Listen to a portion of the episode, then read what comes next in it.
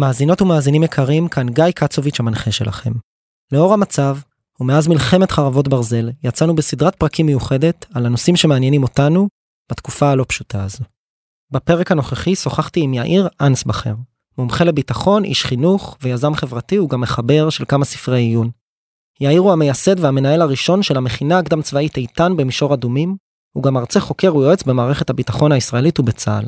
כיום הוא עמית במכון משגב לביטחון לאומי ואסטרטגיה ציונית, וגם לשעבר עמית מחקר בפורום קהלת.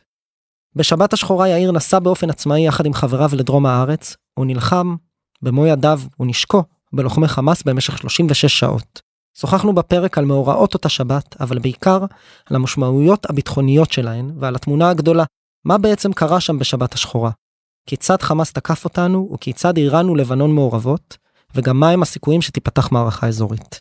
בנוסף יאיר מגיע מעולמות הרוח והחינוך וגם נתן לי את התובנות שלו שמאוד התחברתי אליהן. על הרוח הישראלית ועל אמונות ותפיסות שיכולות לחזק כל אחת ואחד מאיתנו בעת הזו. הייתה שיחה ממש מחזקת ומעוררת השראה ואני מאחל לכם האזנה נעימה וטובה. טוב, יאיר היקר מה שלומך? מצוין ברוך השם. אז אני רק אציין שאנחנו מקליטים את הפרק הזה בזום אתה פה מדבר איתי ממשרדים בירושלים ונע בתוך uh, שירות המילואים שלך ועבודה אזרחית ואני פה מהאולפן בתל אביב. פעם ראשונה שלנו במפגש כזה אני רוצה להגיד לך תודה על הזמן קודם כל. אז ספר קצת יאיר למי שלא מכיר מאזינות ומאזינים קצת את הרקע שלך לפני שקצת אולי נצלול אה, לנושא של הפרק. כן אז נעים מאוד לכולם אה, שמי יאיר אנסבכר אני נשוי לנעמה היקרה ואב לחמישה, אני גר במעלה אדומים.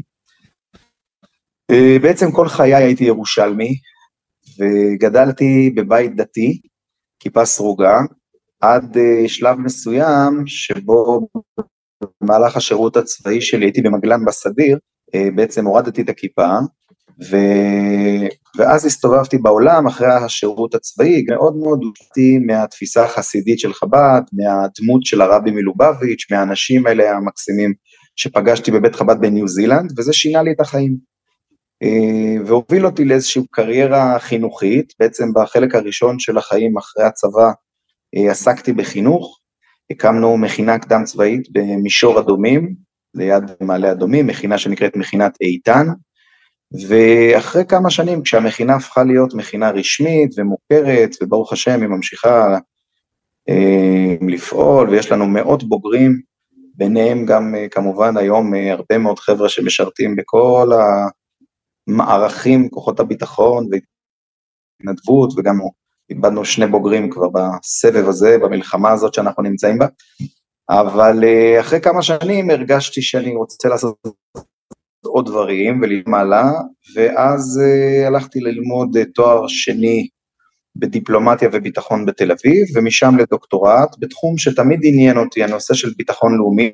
הדוקטורט התמקד בכוחות מיוחדים והתרומה שלהם, uh, ומבצעים מיוחדים, והתרומה שלהם למלחמות בנות זמננו, מה שהפך להיות מאוד מאוד רלוונטי במלחמה הזאת. במידה רבה אני מרגיש שההכשרה הזאת, שה...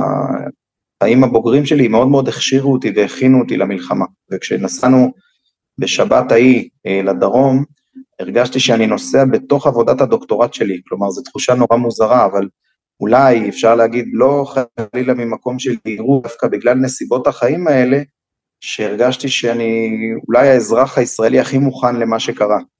כי ממש הבנתי מהר מאוד מה קורה, וראיתי מסביבי דברים, והמוח שלי פירש אותם אנליטית, ידעתי מה אני רואה, ולכן הרגש לא עבד, אלא המנגנונים הקוגניטיביים. Mm-hmm. זהו, אז אני עושה, במקביל למחקר, במקביל למחקר הצבאי, זאת אומרת, הייתי אומר ככה, אקדמי שהוא מאוד צבאי, ולכן גם עשיתי חלק ממנו בשיתוף פעולה עם הצבא, זה מאוד עניין את הצבא, ואותי עניין לתרום לצבא.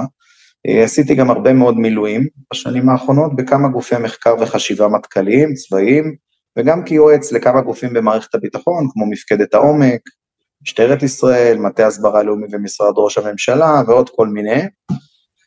וזהו, זה הרקע. תספר קצת על החוויה שלך בשבת השחורה, ב-7 באוקטובר. אמרת שגם חו... כי אני מבין שגם חווית את זה בעצמך, והיית מעורב שם בקרבות, וגם היה איזשהו כן. מסלול פילוסופי אנליטי שהעברת את עצמך תוך כדי. בוא נדבר על שניהם. האמת היא שאני בשבת הזאת, זה למעשה יותר שמחת תורה מאשר שבת, זה אמנם שבת, אבל מבחינתי זה החוויה, היא חוויה של שמחת תורה, זה החג שאולי החג ה... היה לפחות, אה, נקווה שיחזור להיות. החג האהוב עליי, זה חג שבו אנחנו מסיימים את כל חגי תשרי מראש חודש אלול ויום בראש השנה ויום כיפור, ימים שהם ימים לא פשוטים, ימים נוראים שבהם אנחנו מתפללים על עם ישראל ועל גורלו. מגיע שמחת תורה, זה יום של התפרקות, ובליל שמחת תורה רקדתי בכל הלב והנשמה עם ספר תורה בבית הכנסת, ושמחנו, והלכתי לישון באמת כמו תינוק בלילה ההוא, אני מדבר על שישי בערב. ממש, הלכתי לישון גם מותש פיזית וגם מבחינה נפשית בתחושה נהדרת של שלווה והכל בסדר, והרגשתי גם שכאילו, אמרתי לעצמי, תהיה לנו שנה טובה והכל יהיה בסדר. ולמרות שאני במקצוע שלי, אני, אני אמור להיות חשדן ואמור להיות אה, איש סקפטי ולנסות לזהות כל הזמן ולנתח איומים, בלילה ההוא ישנתי כמו תינוק בלי שום מחשבה. קמתי בבוקר ורצינו ללכת, אה, אבא שלי היה אצלנו בחג והתעוררנו, רצינו ללכת לתפילה, לתפילת שחרית. ואז יצאנו ממש על סף הדלת, שמעתי משהו, והיה נשמע לי מרחוק כמו אזעקה. בדיעבד אני יודע שזה אזעקה באזור ירושלים, היו טילים שהגיעו אה, לפריפריה הירושלמית, אז לא ידעתי, ועשיתי לאבא שלי כזה הוא היה באמצע המשפט ככה, היסיתי אותו, ואמרתי לו, אתה שומע? ואבא שלי, אני לא יודע מאיפה הוא ידע, יכול להיות שנצנצה בו רוח הקודש לרגע אחד, משהו בעיניים שלו וברצינות שבו הוא אמר, גרם לי לזנק, הוא אמר, אזעקת אמת. ואני אגיד, שאני תכף אתאר מה עשיתי, אבל אני אגיד שהייתה לי לפני איזו תחושה, זאת אומרת ביום כיפור דווקא, אני פחדתי שההתקפה הזאת, או משהו מהסגנון הזה, האמת שהראש שלי עבד לכיוון הצפוני, לא הדרומי, mm-hmm. זה יקרה לנו מהצפון, וחשבתי שזה יהיה ביום כיפור. עכשיו ביום כיפור יש לי מנהג, שאני יורד באמצע תפילת יום כיפור, זאת אומרת לא בתפילה, אלא בין התפילות, ממעלה אדומים שנמצאת על ההר למטה למישור, אני הולך במדבר, קצת כמו מה שהיה עושה אה, הכהן ביום הכיפורים עם השעיר המשתלח לעזאזל, ואני לבד, לבד במדבר, וזה אמנם קשה מבחינה פיזית, כי זה צום וזה, אבל זו תחושה נפשית נהדרת, הכל נקי, ויש תצפית נהדרת על כל האזור שם של ים המלח, mm-hmm. ואני הולך, אני מגיע שם להר, והשעה שתיים, וזו השעה שהייתה מתקפת הפתע במלחמת יום כיפור, ואני עוצר את ההליכה שלי, ואני פשוט מקשיב, אני עומד שם אולי חמש דקות בשקט מוחלט, ומקשיב ואני מנסה לשמוע צפירה ואין כלום. ואז אני אומר לעצמי, תפסיק כבר, אתה חי בסרט, הכל בסדר. ולכן מבחינתי זה נגמר שם, אימת הדין והפחד נגמרה שם. ולכן כשאנחנו קופצים לשמחת תורה, שבוע אחר כך, שמיני עצרת, שמחת תורה, ואני שומע את הצפירה, פתאום זה, זה מכה בי. ואני רץ, רץ, רץ למעלה, יש לי למעלה בחדר עבודה, בקומה העליונה בבית, מחשב על וואטסאפ Web, הוא תמיד עלו, לא חשוב מה, ואני לא נכנס לשם בשבת ביום טוב, אבל במקרה הזה כן, ואפילו בלי שאני אצטרך לדפדף יותר מדי בקבוצות, ראיתי תמונה של pickup, של רכב טויוטה לבן, אה, של חמאס בתוך העיר שדרות, עם אה, לוחמי אה, חמאס ומקלעי כן. PKM. כן. פשוט הבנתי מיד שמדובר במלחמה, ולא משהו אחר, רצתי למטה, ביקשתי מאבא שלי שיתחיל לשים דברים חיוניים כמו תפילין, אה, מדים וכל מה שצריך בתוך התיק, היה לי תיק כבר חצי מוכן, רק היה צריך לשנות כמה דברים קטנים ולהוסיף דברים, ואמרתי לאשתי, הערתי אותה ואמרתי לה בעדינות הכי גדולה שיכולתי, אבל כמובן שזה לא עזר, ניסיתי להרגיע אותה, אבל יצרתי את המצב ההפוך. אמרתי לה, נעמה מתוקה, אנחנו במלחמה, הכל בסדר, אנחנו נקרא אותם, אל תדאגי. ואז היא אמרה לי, מה, מה, מה, מה, מה, למה אתה אומר את זה? למה אתה אומר מלחמה? ואמרתי לה, כי את צריכה לדעת שאנחנו במלחמה והכל בסדר, אל תדאגי, אנחנו נקרא להם את הצורה, אני הולך, אני אחזור עוד מעט. ורצתי החוצה מהבית, אמ, ובתוך כמה דקות כבר הייתי על הכביש. לאן נסעת? זהו, אז נסעתי למתקן האדם. עכשיו, יש לי חבר מאוד טוב, רב סרן א', שהוא שותף מלא לכל ההרפתקאות שלנו והדברים שאנחנו עושים בצבא, במערכת הביטחון אנחנו שותפים, והוא מבריק, הוא, הוא תמיד שני צעדים לפניי, גם הרבה יותר טכנולוגי, גם הרבה יותר אה, חד ממני, והוא כבר מתקשר אליי בדרך, אומר לי, אנסבכר, איפה אתה? אתה מאחר, אנחנו כבר אה, מתגלגלים, כאילו, הוא כבר שעה, שעה לפניי, זה די מדהים, ואני אומר לו, לאן להגיע? הוא אומר לי, אנחנו, אנחנו עם סיטון. עכשיו, סיטון זה מפקד הלוטר, שהוא חבר מאוד מאוד טוב של שנינו. הבחור, החבר שלי, רב סרן א', פשוט התקשר לסיטון ואמר לו, תשמע, סיטון, כדאי לך שאנחנו נהיה איתך. אז סיטון אמר, הוא מכיר אותנו, הוא אמר, יאללה, יאללה, תבואו, תבואו, אני מכיר אתכם, תבואו. ופשוט התחברנו לחפ"ק של, שלו ו, ושל הלוטר, הלוטר זה יחידת הלוחמה בטרור של צה"ל, צריך להגיד שכמה מילים על הלוטר, הלוטר זה גוף שהקימו אה, כבר בשנות ה-70 אה, כאיזושהי יחידה מכשירה, בית ספר ללוחמה בטרור. ובשנים האחרונות, בעיקר בעשר השנים האחרונות, ואגב, אה, מפקד הלוטר הקודם נפל בבארי, אלי גינסברג, שהיה איש השייטת, איש שייטת 13, הוא עשה שינוי גדול בלוטר והפך אותם, הם היו כבר קודם, אבל הוא ממש שכלל את זה והפך אותם ליחידה מיוחדת לוחמת, הם לא רק מדריכים, אלא בעצם יחידת עילית ללוחמה בטרור. וככה בעצם היו צוותים מאוד מאוד מוכנים, מצוידים, מאומנים, שזינקו מהר מאוד כבר למה שקורה בדרום, ואנחנו זכינו להיות חלק מה, מהיחידה. אז יצאתם לאן? יצאנו דרומה, אה, היעד הראשון שקיבלנו בווייז היה אה, איזשהו בית בשדרות. הסיבה, צריך להבין שמה שהאסטרטגיה של האויב, האויב שלנו זה לא חמאס, האויב שלנו זה איראן, ואיראן היא זו שבנתה את התוכנית האסטרטגית המבריקה, באמת, השטנית, יש לומר, אה, כנגדנו, ואם תרצה עוד נרחיב על מה הם תכננו ומה השתבש ומה קרה בפועל. אני ארצה מאוד ובגלל זה אני אולי אבקש שרגע נזרז את הסיפור כי יש עוד כמה נושאים שאני רוצה להגיע אליהם אז הייתי שמח שנדבר רגע על ההגעה שלכם דרומה ואז גם נוכל לדבר ביטחונית וגם על נושא הרוח ככה לכסות את הכל. בסדר אז אני אזדרז את הסיפור. אנחנו בעצם אה, אמורים להגיע לבית בשדרות הסיבה היא שכוח של הלוטר כבר היה שם ונתקל שם גם איבדנו איבדנו שם אה, לוחם ולכן אנחנו מקבלים ציון אה, בווייז ומתחילים לדהור לשם, תוך כדי תנועה משנים לנו משימה ואומרים לנו שצריך להגיע אה, ליישוב, אה, לקיבוץ ניר יצחק, ולמעשה כל יחידות הלוטר, לא רק היחידה שלנו, אלא כל היחידות המיוחדות ויחידות העילית של צה"ל, בשלב הזה מוקפצות, ולאט לאט עם הזמן מקבלות משימות יותר ויותר אה, מוגדרות, בדרך כלל להגיע ליישובים ולטהר אותם מה, מהפלישה הזאת, מהפשיטה האסטרטגית שעשו החמאסניקים, אנחנו בעצם אה, יורדים דרומה במהירות, וכשאנחנו מגיעים פחות או יותר לאזור קו שדרות, אולי קצת יותר צפונה, אה, הדבר הראשון שאנחנו רואים, וצריך לדעת, זה לא המלחמה הראשונה שאני משתתף, הייתי כבר בלבנון השנייה, והייתי בהרבה מבצעים, ועשיתי הרבה פעילויות. אה, יש לפעמים איזושהי תמונה שהיא התמונה שמכניסה אותך למלחמה, כלומר החיים שלך הם חיים רגילים, ופתאום אתה נכנס למלחמה, יש מין כאילו כמו מסך כזה, שיורד ומשנה את התודעה.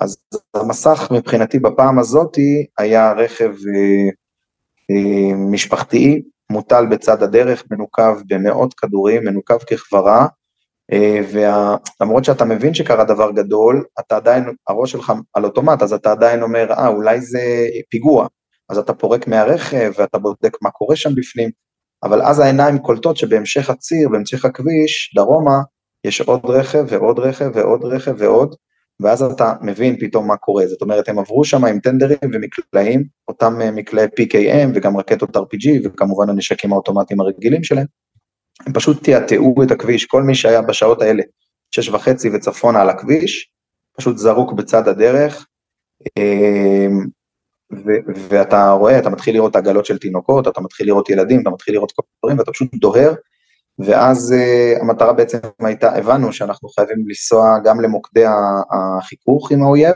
וגם uh, באמת להגיע לקיבוצים. עכשיו, תוך זמן לא ארוך כבר מצאנו את עצמנו בהיתקלויות בצמתים, כי על כל צומת בדרום הם, הם שמו uh, חוליות, בדרך כלל שתי חוליות, זאת אומרת uh, חמישה לוחמים בדרך כלל, או שבעה לוחמים, שהגיעו באופנועים, אופנועים uh, סינים כאלה, mm-hmm. uh, וחסמו את הצמתים, ואנחנו בעצם מוצאים את עצמנו מנהלים איזושהי התקלות עם, ה... עם המחבלים בצומת. כמה, ו... כמה, זמן, כמה זמן הייתם בהיתקלויות שם בסך הכל? כמה זמן הייתם שם בתוך האירוע? תראה, הגענו, הגענו, אם אני זוכר נכון, הגענו לניר יצחק, שזה יחסית קיבוץ אה, שנמצא בדרום של הרצועה, אה, סביב השעה אחת וחצי. אה, בנקודת החיכוך הראשונה שלנו הייתה, אם אני לא טועה, סביב השעה עשר, משהו כזה, קצת, עשר.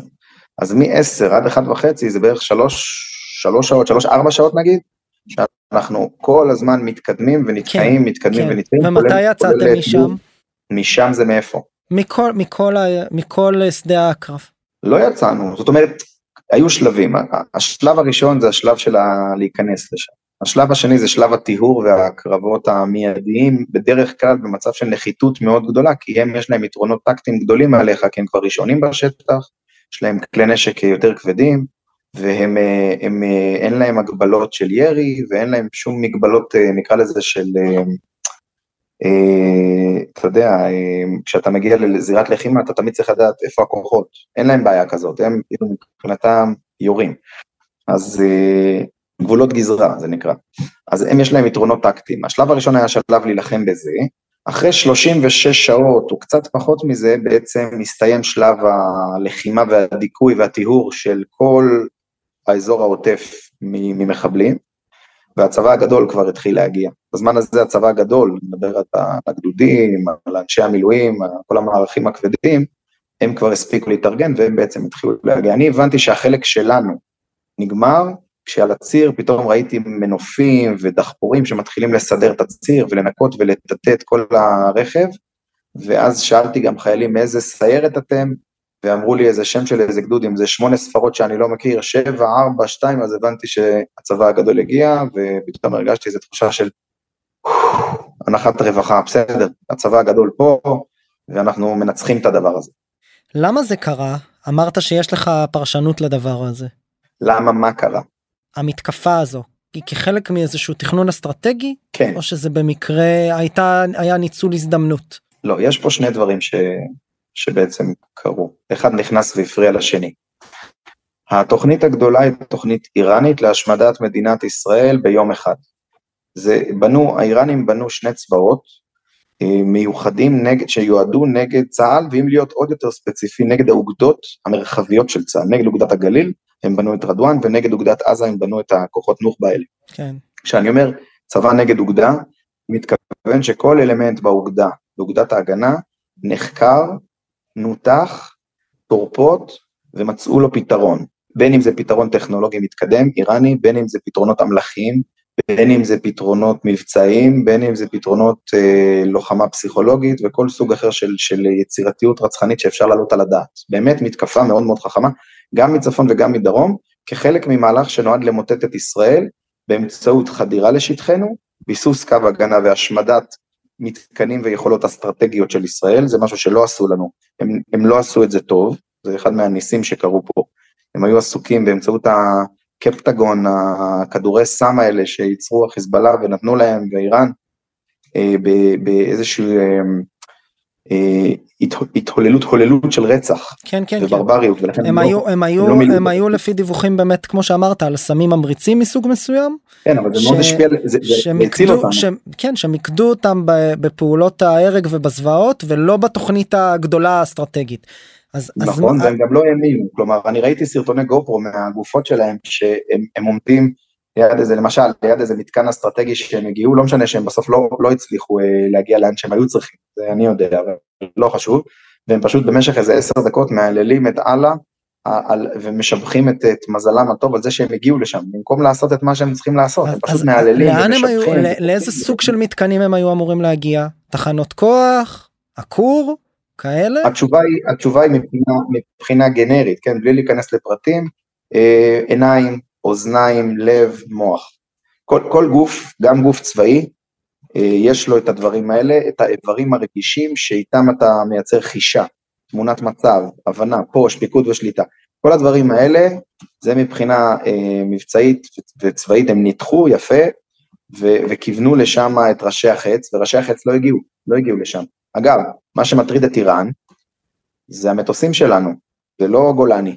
אז, אז רגע אז רגע רגע רגע נעצור אז רגע נעצור כאן אז אתה אומר יש פה תוכנית אסטרטגית גדולה נכון ואז אני חייב לשאול מעבר לחיילים בשטח שהגיעו תחת ריכוך ארטילרי מאוד גדול את התוצאות אנחנו כולנו יודעים ואנחנו עוד מתמודדים איתם עד היום. אני כאזרח הנה אני רוצה להגיד פה משהו אני לא מומחה ביטחוני אני הייתי אה, בח, בחיל ורד ב-48 שעות הראשונות. כי אמרתי נכון, אני אני שוב יש לי רקע בחיל המודיעין באמ"ן שש שנים. אמרתי, בטוח חיזבאללה יתקפו. ולא הבנתי למה לא. גם. מה קרה? אז מה קרה? אני אגיד, מה, אני, אני מה השתבש בתוכנית הגדולה? ברשותך אני רוצה להגיד שני דברים. הדבר הראשון זה על החיל ורעתה שהרגשת וכל אזרח ישראלי הרגיש, אה, והדבר השני זה לדבר על חיזבאללה. אז, אז החיל והרעדה זה חלק מהנשק. יש אה, שיטה, זאת אומרת, זו טכניקה ש, שאולמן כתב אה, במלחמת המפרץ, זה נקרא shock and awe, באמצעות זריעת פחד ולהכות במקומות מסוימים שיוצרים פחד, אתה יכול להשיג הרבה יותר, אתה מעצים את האפקט המוגבל והופך אותו, מהדהד אותו למשהו הרבה יותר גדול. בגלל, אגב, בגלל זה הם גם צילמו את הסרטונים והוציאו את זה לכל העולם, כי הם מעוניינים לעורר בך את הפחד ואת תחושות הכבש האלה שאתה מרגיש. נכון, והם מתעלים אותך גם ומתמרנים אותך באמצעות הפחד. האיראנים אלופי העולם בהבנה תרבותית, והם אלופי העולם בהבנה פסיכולוגית של המערב. והם הבינו, הם ניתחו את המערב, את ישראל הם כשלו מלהבין, אני אדבר על זה אחר כך, אבל אם יהיה לי זמן, אבל הם, הם, הם הבינו אותנו עד נקודה מסוימת, אבל עד הנקודה הזאת הם צדקו, שהמערב מפחד מהמוות. האיראנים כשהם פיתחו את האסטרטגיה שלהם נגד המערב ואת ה, את הרצון שלהם לשלוט בעולם באמצעות האימפריאליזם המוסלמי שיעי אימאמי טריאסרי, זו האידיאולוגיה של השלטון של משמרות המהפכה והאייתולות, הם בעצם אמרו מה היתרון היחסי שלנו מול המערב, והם הגיעו למסקנה שיש להם יתרון אחד מרכזי וזה שהם לא מפחדים מהמוות, אה, והמערב כן. ואז הם, הם למדו עם הזמן איך לשחק בקלף הזה ולמצות אותו, ואז הם יכולים כאילו להוביל אותך לכל מיני מקומות שהם רוצים להוביל אותך אליהם בגלל שאתה מפחד. זה קצת כמו, אה, מישהו המשיל את זה מאוד יפה, זה כמו עכביש קטן, מפחיד, נראה כזה, אתה יודע, מכוער מאוד, שפתאום, כמו בסרטונים האלה שעוברים בוואטסאפ, מזנק לך ככה מול הפרצוף, בשנייה אחת, ואז התנועה האינסטינקטיבית שלך זה להניח את הידיים בצד ולהיבהל, למרות שמבחינה צבאית, אסטרטגית, פיזית, פיזיולוגית, אתה מועך אותו בשנייה. אבל הם מייצרים את האפקט הזה ואתה נבהל. עכשיו תחשבו, וזה משהו חשוב שצריך להגיד, בלוחמה פסיכולוגית, כמה הם משתמשים במנגנונים שכבר קיימים במערב, כמו שקיפות המידע, כמו התקשורת המערבית, שהיא בעצם כלי שרת בידי זה. התקשורת המערבית כל הזמן מעצימה את התחושות האלה, ואז כל אחד יושב בבית, אה, או שומע את הפודקאסטים, או, או אני לא יודע, צורך מידע, כי אנחנו לא יכולים בלי זה, התרגלנו לזה, וכל מה שזה עושה זה להגביר את האפקט של הטרור והאימה, שבסוף בסוף בקצה השני נמצא מישהו, מחבל, מחבלים, אני לא יודע מה, ככה, ככה וככה אנשים שעושים מעשים נוראים ואיומים, אבל קינטים מוגבלים. אז, אז, זה... אז, תכף, אז תכף ניגע אולי באיך אפשר להתמודד בזה עם זה לחיוב. משפט אחד, משפט כן. אחד, אחד, משפט אחד קטן. אני כתבתי מאמר שעתיד לראות אור ברוסי. רוסי זה הז'ורנל של הצבא, של האקדמיה הצבאית הבריטית. והוא נקרא, השם של המאמר, על שם האפקט הזה שהטרור משתמש בו, קוראים לזה האפקט הסכין היפני. למה? כי באמצעות סכין יפני שהיה בכיס של החוטפים ב-9-11, הם הצליחו לחטוף מטוסים, לרסק אותם לבניינים, ואחר כך עם זה להכריז על מלחמה נגד כל העולם המערבי ולמשוך את העולם המערבי למלחמה גלובלית נגד הטרור שהורידה את אמריקה על הברכיים מבחינה כלכלית. תחשבו איך אירוע טקטי, סכין יפני שעולה קורטר דולר, רבע דולר, אתה יכול איתו להביא למצב אסטרטגי. זה אומנות של פחד ושימוש בהפחדה. היא, כי בעצם אתה משתמש בפחד מהמוות בהדרגה והדבר הזה הולך ונהיה יותר ויותר גרוע, כן? אם המטוסים היו נופלים, אני מדבר עכשיו רציונלית, לא תחושתית, אה, על המדשאות, הם היו מרסקים אותם ולא היו מתרסקים בתהום, אם אמריקה לא הייתה, יש פה אה, אפקט פרפר שמבוסס על פחד והאויבים שלנו מאוד מאוד מיומנים בשימוש בזה והם משתמשים בכלי התקשורת ובמדיה כדי לזרוע בהלה ולהעצים את הטרור, זה הכל. ואיך אנחנו כאזרחים, כי הרי ברור שיש פה מלחמה אסימטרית ומשתמשים בכלים מאוד מאוד ספציפיים כדי לעורר אפקט פחד ואפקט תודעתי הרבה יותר גדול מכפי שהכלים האלה באמת מסוגלים לסכן אותנו. אז א', מה חשוב לנו כישראלים להבין? האם, מהי באמת עוצמת הסכנה? פעם אחת אני שואל אותך, האם היא כזו גדולה? ושתיים, בהנחה והתשובה שלך תהיה לא, איך אני או אנחנו כישראלים יכולים להתמודד עם האירוע הזה. אז קודם כל מה שאנחנו עושים עכשיו זה בדיוק הדרך להתמודד, מודעות. אם אתה מודע לזה שהאויב, הנשק המרכזי שלו, אני לא אגיד היחיד, אבל המרכזי, זה אפקט הפחד, אתה מבין שאתה לא מסכים להיות מתועל, אלא אתה יוצא נגד. תראו, אני אתן דוגמה מהדברים שראינו בדרום, בסדר?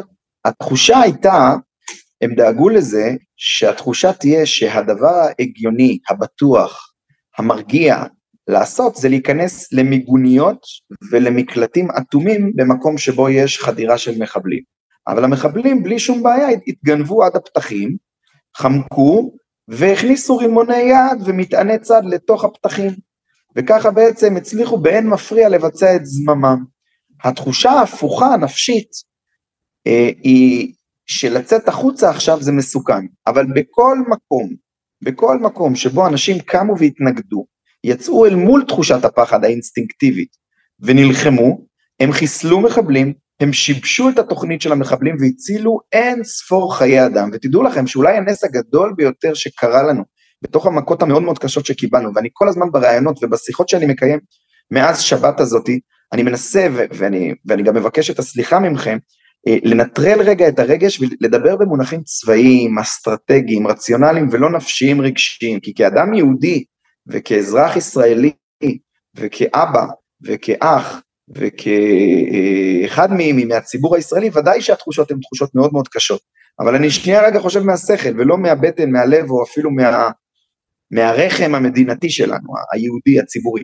ולכן אני חוזר שנייה ואומר, בכל מקום שבו הם חשבו שהם ימצאו, וזו הטעות הגדולה שלהם, הם חשבו שהם ימצאו אה, אה, צאן לטבח, ושאם הם יחדרו את קו ההגנה שלנו, אז בסגנון הסרטים של מארוול, שאומנם יש גיבור על, אבל הרוב, הרוב, הרוב של הציבור הוא מין ציבור נורא מבוהל ומפוחד שמתרוצץ וצועק סופרמן תציל אותנו, ואז אז הקהל הוא קהל חסר אונים ואימפוטנט שרק מחכה לשחיטה, מה שהם פגשו זה שובר גלים אנושי, ישראלי, שאחרי 75 שנה, המדינה הזאת היא כבר לא מדינה של יהודים שחיים בגלות, זו מדינה של יהודים חזקים, ישראלים גאים, שכולם היו בצורה כזאת או אחרת קשורים לצה"ל, או לאיזה שהם מערכות התנדבות, והם פשוט התרסקו על השובר הגלים האנושי הזה. שוטרים, כיתות כוננות, רבש"צים, קב"טים, אזרחים שהתנגדו בכל דרך, חיילים, לוחמי יחידות עילית, הם פשוט ריסקו את התקפת הטרור הקטלנית, המסובכת והמתוכננת ביותר בתולדות העולם, בתוך זמן מאוד מהיר. בתוך 36 שעות ניקינו את הדרום. עכשיו, הם עשו לנו אין ספק, הם עשו לנו מכה מאוד מאוד קשה, מכה קשה. אבל בהתחשב בנסיבות ובנחיתות שמצאנו את עצמנו, והכאוס, אנחנו יצאנו מזה בצורה מאוד מאוד מרשימה, אנחנו רק לא מבינים את זה, כי אנחנו עסוקים בתחושות קשות. בגלל האפקט הזה של הפחד. למה התוכנית, אני רוצה יאיר פה לשאול אותך, למה חיזבאללה לא תקף? מה פה בתוכנית השתבש מעבר להתנגדות האזרחית, המתנדבת, הרנדומלית של אנשים כמוך שבאו לשם ונלחמו בכוחות? וניקו את הדרום עד שהצבא הגדול הגיע. מה קרה בתוכנית או מה, קור... מה קרה בתוכנית ו... או היה אמור לקרות ולא קרה ויותר מזה לאן אה, פני המערכה כרגע. אז תראה התשובה האמיתית האמיתית הברורה והנחרצת זה רק אלוהים יודע לספק למה למה באמת האיראנים לא נכנסו אה, החיזבאללה. אני חושב שיכול אפשר אולי להגיד זה קצת כמו שני ילדים שעומדים מעל איזה בריכה, מעל איזה מפל ככה, ומתלבטים אם לקפוץ או לא לקפוץ, כי בסוף זו הרפתקה, ובסוף אתה מסכן את הכוחות שלך שבנית בעמל רב. ואז אה, יכול להיות אחד משני דברים, או שחיזבאללה וחמאס אמרו יאללה נקפוץ, אבל חיזבאללה רצה לחכות ולראות איך, איך זה קורה, ונתן לחמאס לבזבז את הקלפים, ואז הוא חשב מהסיבות שלו שזה אולי לא מצליח כל כך טוב. למשל העניין של חיל האוויר, שהם לא הצליחו לפגוע בחיל האוויר בכלל, ואז חיזבאללה אמר, טוב, אז אני מחכה, אז אני שומר על הנכסים. או יכול להיות שהערבים, הפלסטינים, עשו מה שהם עושים אה, בעבר, אה, עשו לא פעם, גם ב-36 במרד הערבי הגדול וגם בתרפ"ט, והם קפצו לפני הזמן. ואז אולי חמאס מהשיקולים שלו אמר, אני אתחיל, ו- וברגע שאני אעשה, כולם יצטרפו אליי, כי גם ככה הכלים מוכנים, רק שאני לא מוכן שאיראן תתחיל, אני אתחיל, אני אחליט. אתה יודע, לפעמים זה הבעיה עם פרוקסי. אה, הנסיך, הספר שכתב אה, מקיאוולי, מדבר על הסכנה, ניקולו מקיאוולי כתב ספר חשוב לה, אה, בהקשרים של פוליטיקה וגם הפעלת כוח, והוא מציע לנסיך להיזהר מצבאות שכירים, מפרוקסי. ואחת האזהרות של הנסיך זה שהם לא צפויים, והם תמיד ישרתו בסופו של דבר את האינטרס של עצמם. אז אולי האיראנים פה פספסו שהפלסטינים החליטו מהסיבות שלהם שעכשיו זה הזמן, והם ניצלו את התוכנית ואת היכולות ואת האמצעים ואת המודיעין ואת כל מה שאיראן בנתה בשבילם לפני הזמן, ואז הם הפתיעו, הם הפתיעו את האיראנים, הם הפתיעו את הישראלים, הם הפתיעו את האיראנים והם הפתיעו את חיזבאללה. ולאן, אז, אז, אז, אז לאן כל זה הולך? מה האפשרויות עכשיו שעומדות בפנינו במערכה? בכל אופן אי אפשר לחזור אחור, ופה צריך להבין משהו, אנחנו במלחמה אזורית, חמאס זה קטן, זה ג'וק, אנחנו במלחמה מול איראן, אנחנו במלחמה מול חיזבאללה, אנחנו במלחמה מול המיליציות השיעיות בתימן, בעיראק, בסוריה, אנחנו במלחמה מול אלמנטים בדלניים אנטי ישראלים בשטח מדינת ישראל, שברוך השם זה עוד נס, בגלל שישראל הגיבה מהר והגיבה בצורה נחרצת, הם מאוד מאוד נבהלו והם הבינו שעכשיו לא מתעסקים איתנו, זה היה יכול להיות מצב הפוך, יש משפט בדואי, פתגם בדואי חשוב, מאוד חשוב, שאומר שכשהגמל מתנדנד כל הבדואים שולפים סכינים. אה, זאת אומרת, כשיש, הגמל הוא הדבר הכי חשוב לבדואי, והוא אוהב אותו והוא מעריץ אותו, אבל ברגע שהגמל טיפה מראה חולשה, הבדואי הופך אותו לשווארמה, הוא אין לו סנטימנט. וגם פה, ישראל, אם היא הייתה חלשה, כל מניאק, עם מה שקוראים האמריקאים רוגד, כל ראש אה, תרבוש או שטיח במזרח התיכון היה עולה עלינו, לא משנה מי, ו- ואין לנו מה לצפות פה לחסד. עכשיו אנחנו ברוך השם זכינו שהמדינה לא נפגעה, זאת אומרת, קיבלנו מכה קשה מאוד ונרצחו לנו 1,400 אזרחים אה, ונחטפו לנו 200, צריכים להביא אותם וצריך לעשות הרבה פעולות, אבל מדינת ישראל שלמה, אינטגריטי, כן, אנחנו שלמים, המנגנונים עובדים, הכל בסדר, הגוף, הגוף בסדר, הגוף מוגן, העם בסדר, אגב, תמונת הניצחון האישית שלי זה ניר יצחק, כשבלילה השלישי כל השיירות של היישוב, כמעט כולם נחטפו שניים ו- ו- או משהו כזה, ונרצחו אנשי כיתת הכוננות, שניהלו קרב גבורה, אבל השיירות יוצאות. זאת אומרת, הצ... היישוב בסדר, האנשים בסדר, הרוב המוחלט שלהם mm-hmm. חי וקיים. אז אתה אומר אנחנו במלחמה אזורית עכשיו. נכון, אבל אנחנו במלחמה אזורית כשצה"ל מגויס ומוכן מקצה לקצה, בגיוס מלא, באחדות מלאה, בהתארגנות מוכנה, מוחלטת, עם כל העוצמה בצד שלנו, עם זעם, עם, עם רצון עז לנקום את נקמת דם האחים שלנו, הנשים והילדים שלנו, ועם הצדקה מלאה, ולכן מבחינה נפשית אנחנו מפוחדים וכואב לנו, ומבחינה אסטרטגית צבאית אנחנו אריה. אנחנו אריה שחטף כדור ברגל. עכשיו כל צייד יגיד לך שאין טעות יותר גדולה מלפצוע אריה. אתה מכוון, תכוון לו לראש. כיוונת לו לרגל, אתה מת. אתה מת. המלחמה הזאת כבר, נג... כבר נגמרה. אתה טוען אם שנייה נוריד את זה עוד טיפה לקרקע, שתהיה התרחבות של המלחמה לגזרת הצפון, אין, אין מנוס מכך. אם זה בידינו, ובין אם זה לא בידינו. ולא רק זה, אני אגיד שגם במעגלים יותר נרחבים, זו ההזדמנות האחת והאחרונה שנשארה לסין לקחת את טיוואן. ואי אפשר לנתק את זה ממה שקורה פה. כי סין הייתה לה הזדמנות כשרוסיה הייתה בתחילת הדרך באוקראינה, היא פספסה את ההזדמנות הזאת, גם כן מסיבות דומות שהחיזבאללה לא נכנס בגללם למלחמה נגדנו, הם חיכו ולא נשארו להם הזדמנויות אסטרטגיות חוץ ממלחמה של איראן שתמשוך את האמריקאים למפרץ. זה יפנה את ים סין הדרומי לא, לאימפריאליזם הסיני ולכן אנחנו נראה, אני אומר לכם את זה בוודאות, הסינים יתחילו להתגרות במערב בים סין הדרומי, ישתמשו בפיצול הזה. לשימו את האמריקאים בין קרני הדילמה, בין מה שקורה במזרח התיכון לבין מה שקורה ב, בים סין הדרומי, ובראוותנות ינסו לתקוף את טיוואן. האמריקאים יצטרכו לבחור ויבחרו במערכה במזרח התיכון וישאירו לסין את טיוואן. זה אתה אומר מי יודע, לא יודעים. כמה מעורבות פה יש פה חיילים בריטים גרמנים הבנתי אולי גם צרפתים אמריקאים בוודאי מעבר להצהרה דיפלומטית ומעבר לאיזשהו statement. מה אנחנו באמת נערכים פה למערכה ברמה העולמית מערכים את מלחמת עולם שלישית כמו שאומר המערכון. אני רוצה להגיד ציטוט מהגמרא שעושה סדר ציטוט מסדר לכל מה שקורה ולהיגיון האסטרטגי. השדי חוטרה לשמיים כלפי מעלה הקרקאי כשאתה זורק מקל או מוט או כל חפץ לשמיים, הוא נופל על העיקר. זאת אומרת, אם תיקח צד אחד של המקל ותשים משקולת, הוא תמיד ייפול על המשקולת. מה זה אומר? זה אומר שכשאתה מערבב את הכדורים בשולחן הסנוקר הגדול העולמי, תזכור דבר אחד, כל אחד חוזר לעיקר שלו, לתרבות המרכזית שלו. סין היא אימפריה שמעוניינת בגדולה, גם טורקיה. מצרים נגד איראן, היא שונאת את איראן והיא מערערת על, על ההגמוניה האיראנית במזרח התיכון. כל אחד יש לו את הזהות שלו. אם אתה רוצה להבין מה הם יעשו, הגרמנים, הצרפתים, מערב אירופה, רוצים הגמוניה עולמית של המערב ששולט. הם לא מוכנים לוותר על ההגמוניה לטובת סין או לטובת טורקיה או לטובת איראן. אז בסוף אנחנו נראה מלחמה שהיא דיכוטומית בין המערב לאויבי המערב, ולמעשה זה ההיגיון המסדר הפשוט שלי. ככה גם אני מסתכל על הערבים, על ערביי ישראל, על כולם.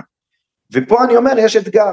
ערביי ישראל למשל, זה גם הזדמנות להעביר להם מסר, זה הזמן לבחור את הזהות. אם אתם איתנו, אתם, זה הזמן, זה, אנחנו אחים, ואני מכיר הרבה ערביי ישראל שהם הכי טובים שיש. ומצד שני, אם אתם נגדנו, אתם, אנחנו נתייחס אליכם כאויבים ואנחנו נהרוג אתכם, ממש, פשוט. קרקאי, מה אתה?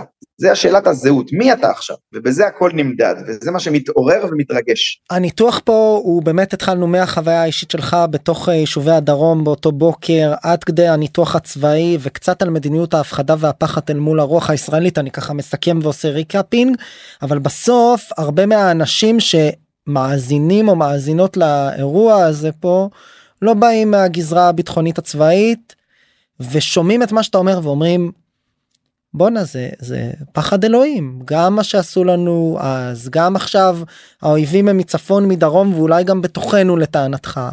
אז אנחנו מבינים שאתה מדבר על הרוח ועל העוצמה ועל הכאב. מה מה אנחנו יכולים לעשות במה להיתמך בתקופה הזו עכשיו כדי לשמור על הרוח שלנו שאלה אחרונה ועם זה מסיים.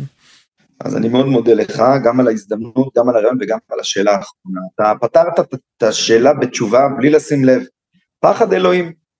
אלוהים, הקדוש ברוך הוא, הוא זה שברא את העולם. והוא הביא אותנו למצב הזה מסיבה מאוד מסוימת. הרבי מלובביץ', שאני חסיד שלו, הוא אמר את המשפט שבעיניי הוא המשפט הכי מעודד ששמעתי בחיים. הוא אמר שאנחנו כבר יצאנו ידי חובת גוג ומגוג, אותה המלחמה הנוראה והאיומה ששומעים עליה. בדברי הנביאים ואפילו בספרות אפוקליפטית של דתות אחרות, הנצרות, האסלאם, הוא אומר יצאנו ידי חובה בשואה. כבר עברנו את הזוועות הנוראות של השואה, גם סבא שלי הוא ניצול שואה, ואני בטוח שהרבה מהמאזינים שלנו, גם דור שלישי, עברנו, יצאנו, שילמנו את המחיר, ולכן לא יהיה לנו גוג ומגוג. אני רוצה להגיד ככה, מבחינה דתית, רוחנית ואמונית, הקשה מכל עברנו, כתוב שהיהודים מתפללים הושענה לשלוש שעות, יש איזה שלוש שעות מסתוריות לפני שהגאולה תבוא, ששם יקרו דברים מאוד קשים. אני מאמין באמונה שלמה שאלה השלוש שעות של שמחת תורה שסבלנו, וזהו, זה מאחורינו. ואני מאמין שאנחנו יהודים נאמנים שבאנו לפה לארץ ישראל אחרי כל השנים בגלות, הקדוש ברוך הוא שומר עלינו, כתוב בתורה, ארץ אשר עיני השם אלוקיך בא, מראשית שנה עד אחרית שנה, הכל פה מושגח, כל יהודי ויהודייה שנמצאים פה לא צריכים לדאוג ולחשוש משום דבר, רק לבטוח בקדוש ברוך הוא, זו מלחמה רוחנית, דתית, האויבים שלנו מדברים בשם אלוהים, גם אנחנו צריכים. עכשיו זה לא עניין של להחזיר בתשובה, אני יודע, אנשים חושבים, לא, זה עניין שכל אדם, יש לו את הדיבור הישיר שלו עם אלוהים. אני הגעתי לאלוהים לא בגלל חינוך דתי, ולא, למרות שהיה לי חינוך דתי, ו- ו- ולא בגלל שום בן אדם שניסה לקרב אותי, זה, זה להפך, כל פעם שניסו זה נכשל, כישלון חרוץ, כי אני לא אוהב שאומרים לי מה לעשות, ואני לא אוהב שמתעסקים לי במוח. אני הגעתי לאלוהים ביום וברגע שהבנתי שיש משהו מעבר, ושאני מאמין שיש מי שמנהל את העולם. וזה המסר שלי, זה הזמן לדבר עם אלוהים, להתפלל, לבקש, ובעזרת השם אני מבטיח לכם שאנחנו נצא, כשידנו על העליונה, אנחנו נביס אותם, כמו שכתוב בפורים, נהפוך הוא, ליהודים תהיה אורה ושמחה וששון ויקר, ואנחנו ננצח. יאיר, אני רוצה להגיד לך המון תודה. תודה על הזמן שלך. תודה לך, ותודה לכולם, לכל המאזינים, אוהב אתכם.